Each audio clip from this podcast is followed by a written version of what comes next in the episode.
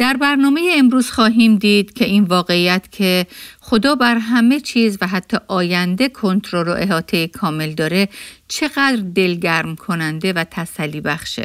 به همین دلیل بر حسب تعلیم کلام خدا لازم نیست که ما تا صبح در نگرانی برای اتفاقات ترسناک و نامعلوم آینده بیخوابی بکشیم و با دلواپسی قصه بخوریم که اگر این چنین و آنچنان بشه چی به سر ما میاد چون آینده رو تنها خدا می‌بینه و بر حسب افکار عظیم خودش برای ما و اون آینده‌ای که در انتظار ماست جلو جلو تدارکی خاص دیده شنوندگان عزیز با برنامه دیگر از پادکست دلهایمان احیا کن با صدای سابرینا اصلان در خدمت شما دوستان گرامی هستیم.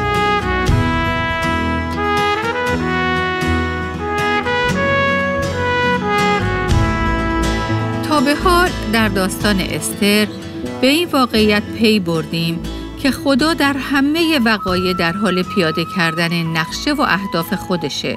گاهی اعتماد و ایمان اشخاصی مثل استر آسون به نظر می‌رسه چون ما از پایان خوش داستان استر اطلاع داریم. اما از آنجایی که ما از آخر داستان خودمون با خبر نیستیم اعتماد کردن به خدا خیلی سخت و دشوار میشه. پس چه کار باید بکنیم؟ در برنامه امروز بیشتر به این موضوع خواهیم پرداخت. اگه یادتون باشه در بررسی کتاب استر به فصل دوم رسیدیم. امروز از آیه 19 شروع می کنیم و به مطالعه بقیه این داستان خواهیم پرداخت. همونطور که قبلا دیدیم استر حالا به سمت ملکه امپراتوری فارس نائل شده و در قصر پادشاه زندگی می‌کنه. در واقع استر از بین چند صد دختر جوان نظر لطف پادشاه رو به خودش جلب کرد و به عنوان ملکه این امپراتوری وسیع انتخاب شد. از اونجا که ما از آخر این داستان مطلع هستیم می‌تونیم درک کنیم که چرا این اتفاقات افتاد و خدا در پشت صحنه چه کار می‌کرد. اما استر و پسرموش مردخای که در واقع پدرخواندهش بود حتی به فکرشون خطور نمی‌کرد که خدا در پس پرده چه کار داره می‌کنه. همونطور که قبلا دیدیم خدا در تدارک الهی خودش در خلال همه این اتفاقات در حال عمل بود. حالا بیایید در فصل دوم کتاب استر به آیه 19 مراجعه کنیم. در این آیه می‌خونیم چون دوشیزگان را دیگر بار آوردند مردخای بر دروازه پادشاه نشسته بود. منظور از دوشیزگان در این آیه اون دخترانی هستند که در حرم سرای پادشاه به سر می بردن. و مردخای هم اگه یادتون باشه کسی بود که استر رو به فرزندخواندگی قبول کرده بود. در واقع مردخای همونطور که قبلا دیدیم پدرخوانده استر بود و اینجا مردخای رو می‌بینیم که بر دروازه پادشاه نشسته. ما در داستانهای مختلف کلام خدا در عهد عتیق در بخشهای زیادی با عبارت دروازه پادشاه برمیخوریم. مثلا یکی از این موارد در کتاب امثال سلیمان فصل 31 یافت میشه. دروازه پادشاه محل تجمع رهبران کشور و یا شخصیت مهم تجاری بود. این متن نشون میده که مردخا یکی از مقامات رسمی مملکتی به شمار می رفت و در سمت رهبری کشور مسئولیت داشت. و این موضوع به عنوان پیش پرده ای برای بقیه داستان در این آیه مطرح میشه. در آیه 20 می‌خونیم استر هنوز خیشاوندی و قومیت خیش را بنا به امر مردخای آشکار نساخته بود. زیرا استر همچون زمانی که نزد مردخای بزرگ می‌شد از او فرمان می برد. این دومین باره که موضوع اطاعت استر از مردخای در این داستان مطرح میشه. وقتی در کلام خدا به اتفاقی بیشتر از یک بار اشاره میشه، در واقع به وسیله این تکرار خدا می‌خواد توجه ما رو به اهمیت اون موضوع جلب کنه. و همینطور که دیدیم موضوع اطاعت استر از مردخای در این بخش دوباره تکرار شده. استر واقعا بر حکمت و در نتیجه حرفها و توصیه های مردخای حساب می کرد. او به رهبری و اقتدار پدرانه مردخای در زندگیش اهمیت قائل بود. استر با ملکه شدن خودش رو گم نکرد و با وارد شدن به قصر مردخای رو از زندگیش حذف نکرد. و این نشانه ای بود از حکمت و علو شخصیت استر. و برای اقتدار افرادی که خدا برای تعلیم و تربیت و بزرگ کردنش در زندگیش قرار داده بود احترام و اهمیت قائل بود. ما بعدها در این داستان شاهد حرکتی ستیزگرانه بر ضد یهودیان ساکن امپراتوری فارس خواهیم شد. ظاهرا مردخای یه جورایی به این موضوع پی برده بود و با حکمتی که خدا به او بخشیده بود به استر توصیه می‌کنه که قومیت خودش رو که در اصل یهودی بود فاش نکنه. در آیات 21 تا 23 می‌خونیم در آن روزها که مردخای بر دروازه پادشاه نشسته بود، بقتان و ترش که از خاج سرایان پادشاه و نگهبانان آستانه بودند خشمگین شده دستیسه کردند تا بر خشایارشای پادشاه دست دراز کنند. اما مردخای از این امر آگاه شد و شهبانو استر را خبر داد. استر نیز پادشاه را از زبان مردخای آگاه ساخت. چون پس از بررسی درستی این امر آشکار شد، آن دو را بردار کردند. این رویداد در حضور پادشاه در کتاب تواریخ ایام ثبت گردید.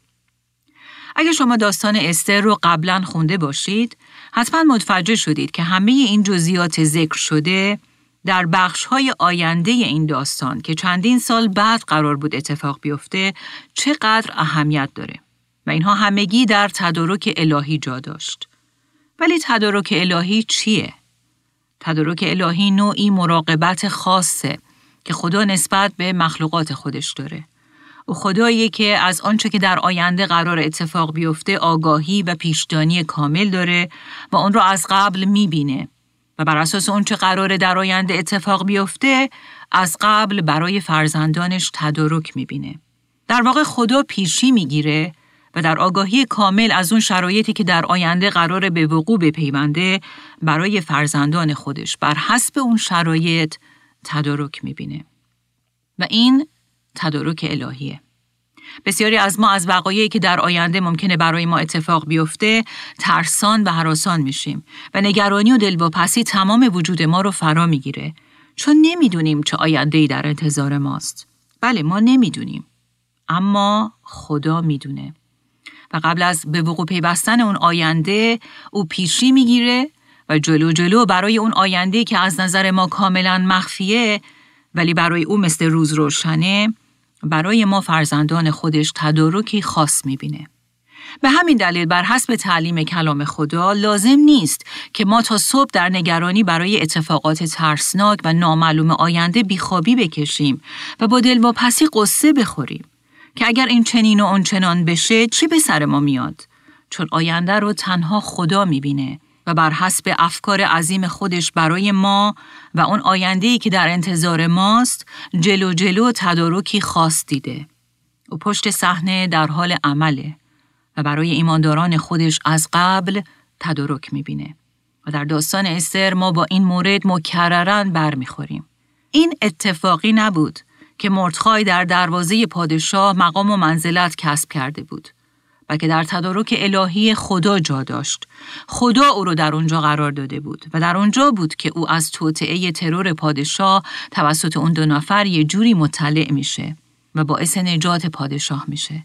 و دوباره در تدارک الهی این مورد در کتب تاریخی به ثبت می‌رسه که بعدها می‌بینیم این واقعه که به نظر می‌رسید که فقط یک اتفاقه چه نقش حیاتی در سرنوشت آخر این داستان ایفا می‌کنه. بله وقایعی که به نظر می رسید که صرفاً شانسی اتفاق افتاده بود در حالی که در جزئیات در تدارک الهی خدا جای مخصوص داشت. کلام خدا خاطر نشان می‌کنه که مردخای وقتی که از این توطعه مطلع میشه به استر خبر میده و به این ترتیب این دو نفر دستگیر میشن و عدالت در مورد اونها اجرا میشه.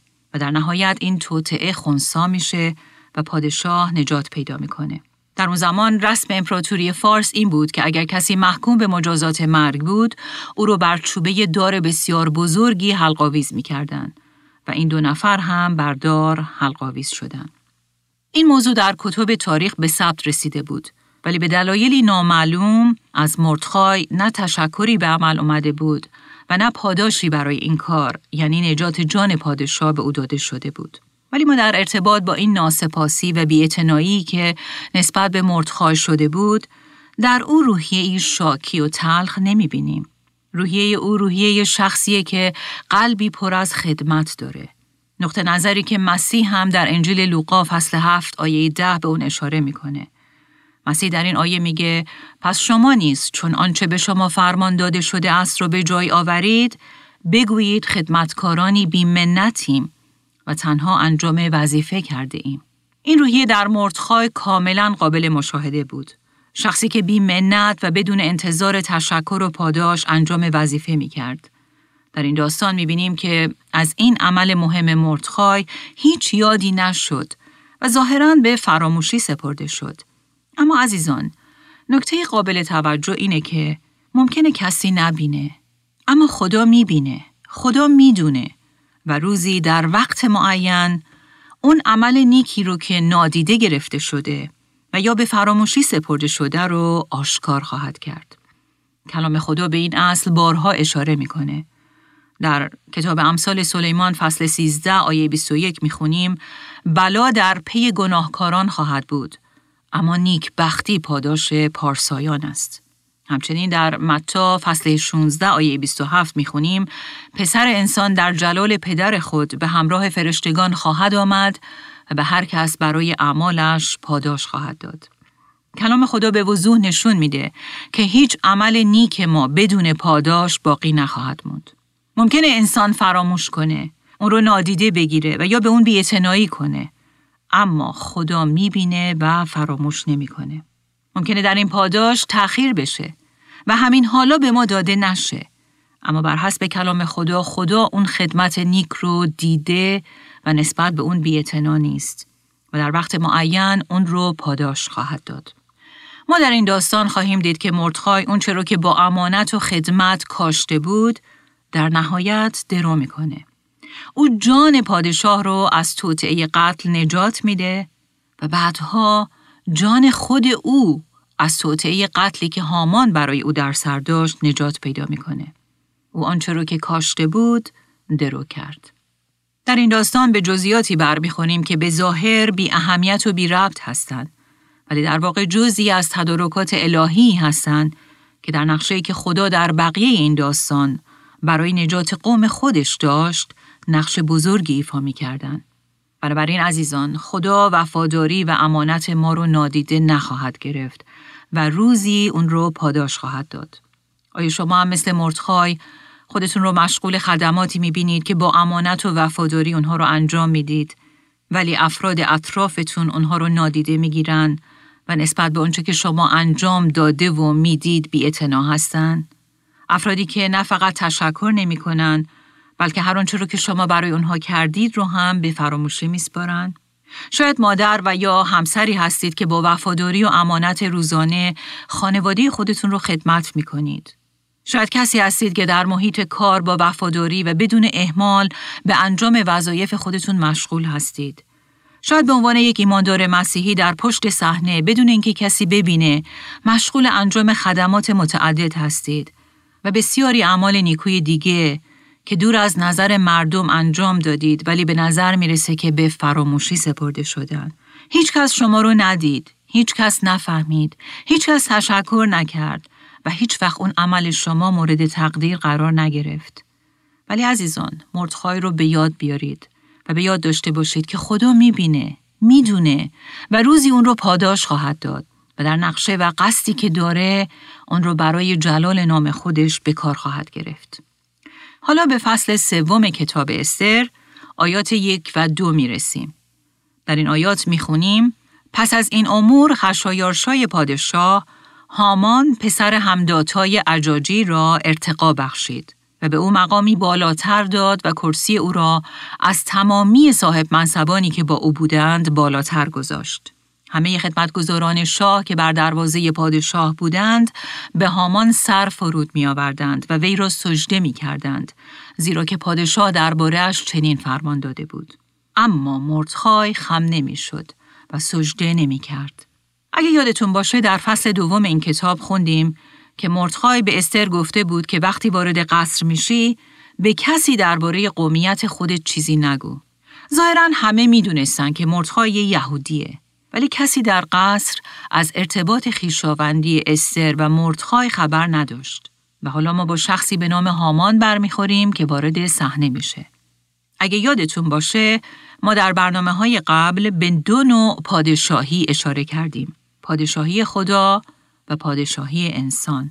و من از شما خواستم که در طول این داستان به نبرد و تضادی که بین این دو پادشاهی وجود داره توجه کنید.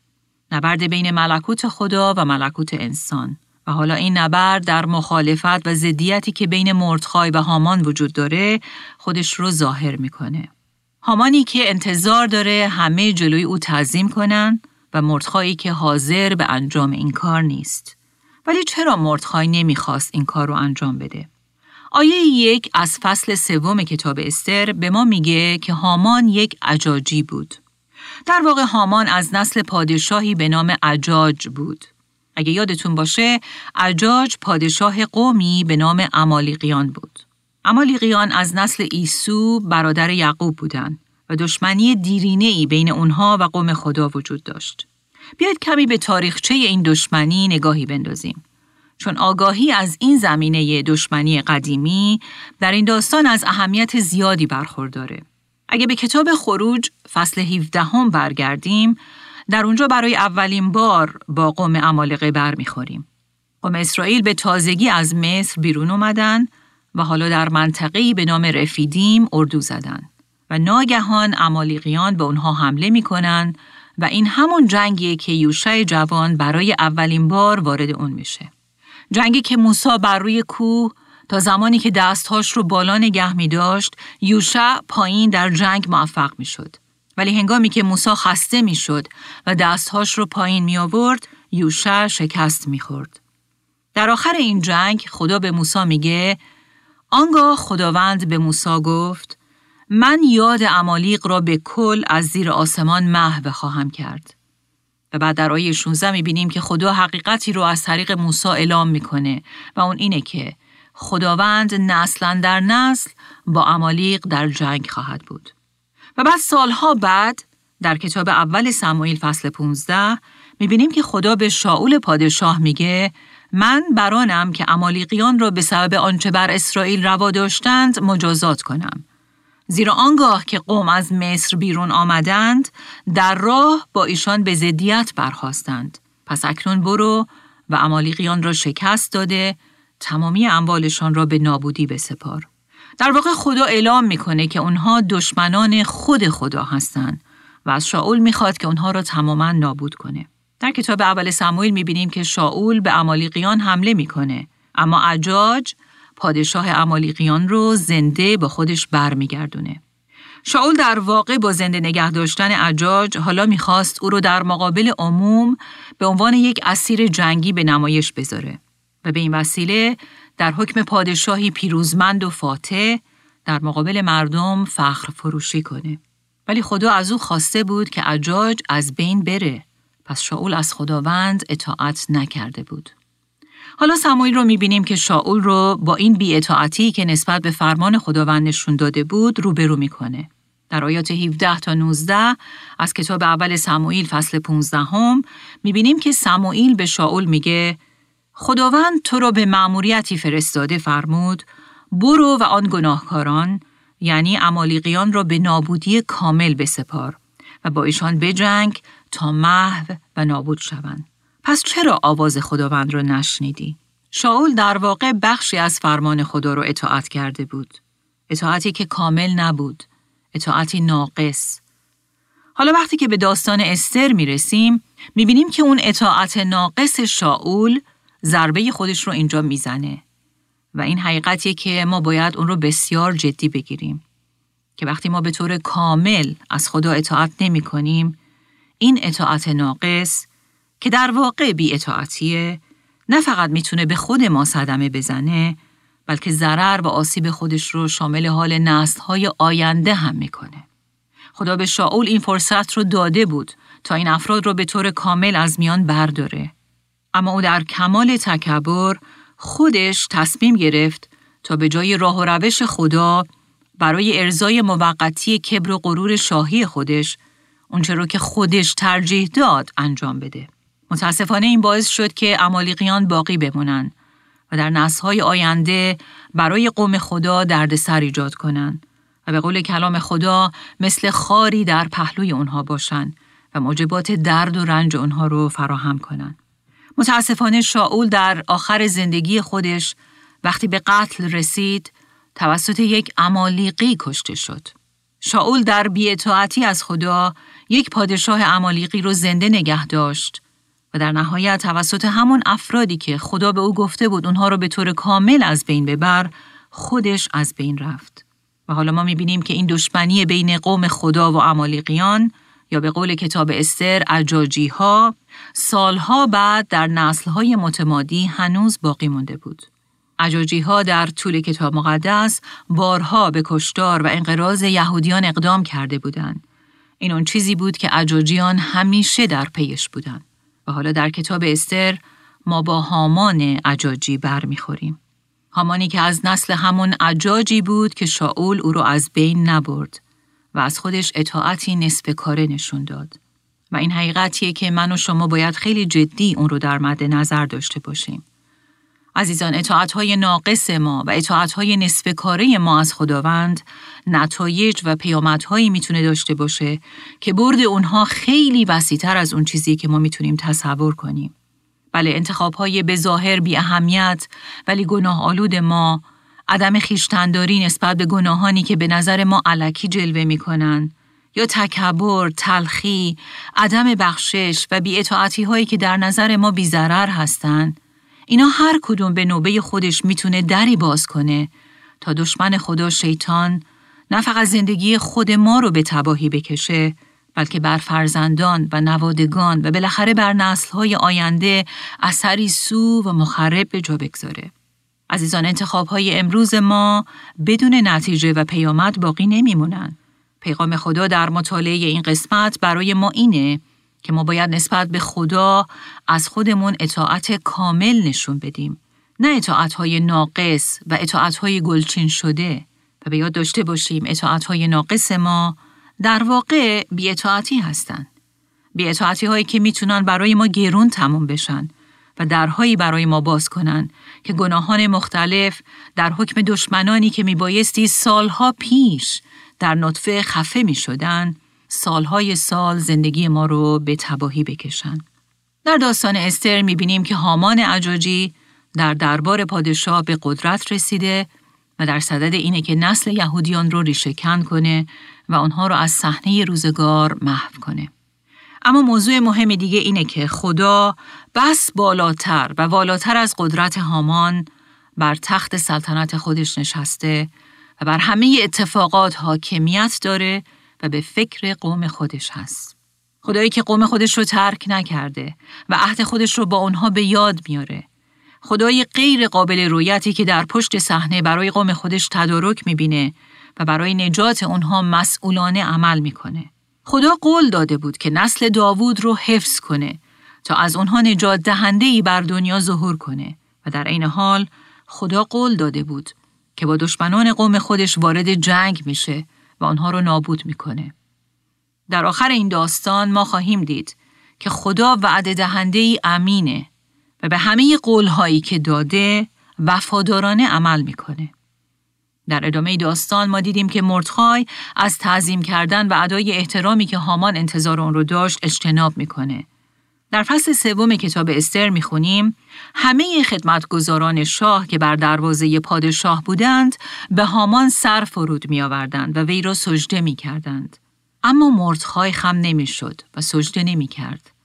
پس خدمتگزاران شاه که بر دروازه پادشاه بودند به مردخای گفتند چرا تو از فرمان پادشاه سر میپیچی؟ آنان هر روز این را به مردخای می‌گفتند اما وی به ایشان گوش نمی گرفت. مردخای می‌دونست که این فقط خداست که شایسته سجده است و او در این امر خیلی مصمم هم بود. او حاضر بود که در اقلیت قرار بگیره ولی هم شکل و هم رنگ دیگران نشه. حتی اگر انگشت نما بشه. من و شما چطور؟ آیا ما با گناهان و سبک و روش زندگی گناه آلود اطراف سازش می کنیم و همرنگ و هم شکل دنیای بی ایمان اطرافمون میشیم یا حاضریم به خلاف جریان گناه آلودی که همه از اون پیروی می‌کنن شنا کنیم؟ آیا ما جزو افرادی هستیم که حاضر باشیم خدا رو بیشتر از انسان اطاعت کنیم؟ ما در کلام خدا به افراد دیگه هم بر می‌خوریم که حاضر نشدن سازش کنند و در مقابل قدرت هایی که به ضد خدا قد علم می‌کردن تعظیم کنند و سر فرود بیارند. به طور نمونه شدرک، میشک و ابدقو سه جوانی بودند که حاضر نشدند که در مقابل مجسمه طلایی که نبوکت نصر پادشاه نصب کرده بود تا همه در مقابل اون سرخم کنند تعظیم کنند. نبوکت نصر به همه اعلام کرده بود که اگر کسی مجسمه طلایی او رو سجده نکنه او رو در کوره آتش خواهد افکند. این سه جوان ابرانی در فصل سوم کتاب دانیال به نبوکت نصر میگن اگر چنان کنی که می‌گویی خدای ما که او را میپرستیم قادر است ما را از کوره آتش سوزان برهاند و او ما را از دست تو پادشاه خواهد رهانید ولی حتی اگر نرهاند پادشاه بدان که خدایان تو را نخواهیم پرستید و تمثال طلا را که برپا داشته ای سجده نخواهیم کرد. این سه جوان می دونستن که ممکنه برای اطاعتشون از خدا بهای گذافی بپردازن. ولی اونها حاضر نشدن. همرنگ جماعت اطرافشون بشن و سازش کنن. در نهایت با وجود این بهای سنگین ولی اونها اطاعت از خدا رو بر اطاعت از انسان ترجیح دادن. مردخای هم جزو این چنین افرادی بود. و بعدها ما همین روحیه رو در استر هم می‌بینیم. وقتی ما بیشتر به شخصیت هامان توجه می کنیم، که او در واقع تصویری به ما ارائه میده که خیلی شبیه به ضد مسیح یا دجال هست که در کتاب مکاشفه در عهد جدید از اون نام برده شده. بله هامان تصویری از ضد مسیح در عهد عتیق. ما در کتاب مکاشفه می‌خونیم که ضد مسیح یا دجال و یا در بعضی ترجمه ها وحش شخصیتی که تحت نفوذ و قدرت شیطان مردم رو مجبور می‌کنه که او رو بپرستن و در صدد اونه که ایمانداران به مسیح و یا قوم خدا رو به نابودی بکشونه که البته در کتاب مکاشفه ما این رو هم می‌خونیم که در نهایت ضد مسیح و قدرتهای او توسط مسیح شکست می‌خورن و به نابودی کشیده میشن. اجازه بدید بخشی از کتاب مکاشفه فصل 13 هم رو برای شما بخونم. در این متن ما دوباره ضد مسیح یا وحش رو می‌بینیم که در پی اونه که همه او رو بپرستن و در مقابلش سرخم کنن. مردم اجده را پرستش می‌کردن که در اینجا منظور از اجده خود شیطانه. این آیه میگه مردم اجده را پرستش می‌کردن زیرا که اجده به آن وحش اقتدار بخشیده بود. و بعد به وحش اشاره میشه به وحش هم همونطور که قبلا گفتیم همون ضد مسیحه. این آیه ادامه میده که مردمان وحش را پرستش می‌کردند و میپرسیدند کیست آنکه همتای این وحش باشد؟ کیست آنکه بتواند با او بجنگد؟ و این همون تصویری که ما در کتاب استر در هامان می‌بینیم. و بعد در کتاب مکاشفه می‌بینیم که خدا اجازه میده که ضد مسیح یا وحش برای مدتی به قوم خدا اعلام جنگ کنه و با آنها بجنگه و حتی آنها رو شکست بده. ما می‌تونیم این موضوع رو در آیات هفت و هشت از مکاشفه فصل 13 ببینیم. اجازه بدید این آیات رو برای شما بخونم. به او اجازه داده شد تا با مقدسین بجنگد و بر آنها پیروز شود. به او اقتدار بر هر طایفه و ملت و زبان و قوم داده شد. همه ساکنان زمین آن وحش را خواهند پرستید. یعنی همه آن کسانی که نامشان در آن دفتر حیات نیامده. این آیات به وضوح به جنگ بین خدا و شیطان اشاره می‌کنه. جنگ بین دو ملکوت، دو پادشاهی، جنگ بین پادشاهی خدا و پادشاهی شیطان.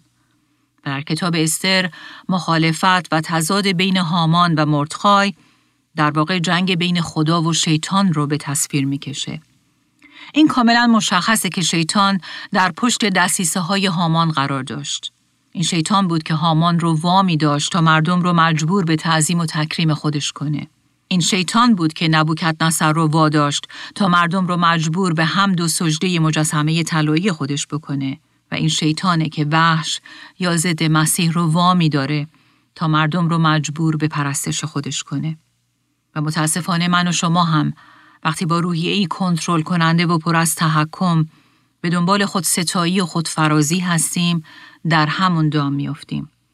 روحیه ای که با اون می‌خوایم حرف خودمون رو همیشه به کرسی بنشونیم و اگر کسی با ما موافق نباشه به او اعلام جنگ می‌کنیم. عزیزان مواظب باشیم. ما داریم شخصیتی ضد مسیح و ضد خدا رو از خودمون نشون میدیم و این رو باید خیلی جدی تلقی کنیم. در داستان استر ما مردخای رو داریم که حاضر نیست هامان رو سجده کنه و در مقابلش تعظیم کنه. و در مقابل هامان رو می‌بینیم که با این واکنش مردخای به شدت خشمگین میشه و اصلا این رو نمی‌تونه تحمل کنه. چون می‌خواد همه قدرت، عزت و اقتدار و عظمت تنها متعلق به او باشه و بس و همه بدون استثنا در مقابلش سرخم کنن. و چه بسا ما در اطرافمون شاید به طور روزانه با اشخاصی برمیخوریم که روحیه و شخصیتی مثل هامان دارن. افرادی خودشیفته و خودپسند که می‌خوان همیشه حرف خودشون رو به کرسی بنشونن و بر همه کنترل داشته باشن و همه هم در مقابل اونها سر تعظیم فرود بیارن. و اگر این واکنش رو از دیگران نبینن خیلی خشمگین میشن.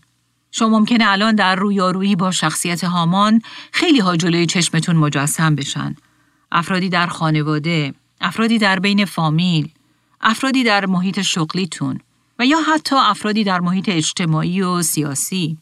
ولی در اینجا خوبه که ما دوباره قبل از اینکه هامان و افراد هامان صفت اطرافمون رو در افکار خودمون تقبیح و متهم کنیم، من و شما از خودمون سوال کنیم آیا جلبه هایی از شخصیت هامان در خود من وجود داره؟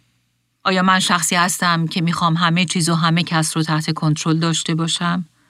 آیا من شخصی هستم که در صدد اون هستم که قدرت رو به دست بگیرم و بر اطرافیانم حکومت کنم؟ آیا من شخصی هستم که اگر دیگران در مقابلم سرخم نکنن، حرف منو انجام ندن، با من موافق نباشن و منو عزت و احترام نکنن، ناراحت، بیقرار و خشمگین میشم؟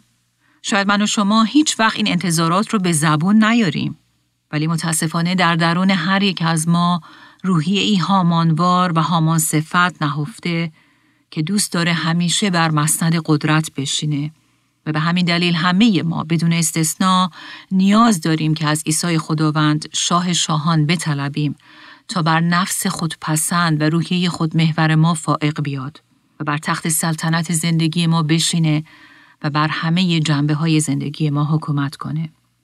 و عزیزان، اگر مسیح در زندگی ما بر مسند قدرت بشینه و به جای نفس ما او بر همه بخش های زندگی ما فرمان روایی کنه، ما تبدیل به مردخایی خواهیم شد که در مقابل خواسته های خود محورانه و گناه آلود سر خم نخواهیم کرد و به نفس خودمون، به شیطان و به هر آنچه که مخالف کلام خداست پاسخ منفی خواهیم داد. اگه ما صادقانه خودمون رو ارزیابی کنیم، متاسفانه به طور روزانه با شخصیتی هامان صفت در خودمون روبرو خواهیم شد. شخصیت و نفس خود محور و قدرت طلبی که دوست داره همه چیز و همه کس به دور او بگرده. در برنامه آینده داستان استر به ما نشون خواهد داد که چقدر قدرت، شهرت و افتخارات دنیوی بی اهمیت و زودگذر هستند. چیزهایی که در یک چشم به هم زدن می‌تونن از بین برن و از هم فرو بپاشن. پس از شما دعوت می‌کنیم که برای بررسی بیشتر این موضوع در برنامه آینده هم با ما همراه بشید. و حالا بیایید با هم دعا کنیم. آه ای پدر دعا می کنم که ما رو از روح خودت پر کن. تا همانطور که پولس در غلاطیان فصل دو آیه بیست میگه با مسیح مصلوب شدم. و دیگر من نیستم که زندگی می کنم بلکه مسیح هست که در من زندگی می کند. باشه که ما هم در عمل مسند قدرت زندگی خودمون رو به مسیح بسپاریم و به طور روزانه در مقابل او که شاه شاهانه سرخم کنیم. و اعلام کنیم. دیگر نه من بلکه مسیح در من. ببخشا که بر ترس هامون غلبه کنیم و بدون سازش با محیط گناه آلود اطراف برای تو بدرخشیم و بس. در نام عزیز مسیح می طلبیم. آمین. آنچه در این برنامه ها به سمع شما شنوندگان گرامی می رسد تعالیم نانسی دیماس بولگموت با صدای فارسی سابرینا اصلان است. ترجمه و تهیه این برنامه ها حاصل همکاری دو مؤسسه دلهایمان احیا کن و راستی می باشد. برای شنیدن یا بارگزاری سایر برنامه ها می توانید به تارنمای دلهایمان احیا کن مراجعه کنید.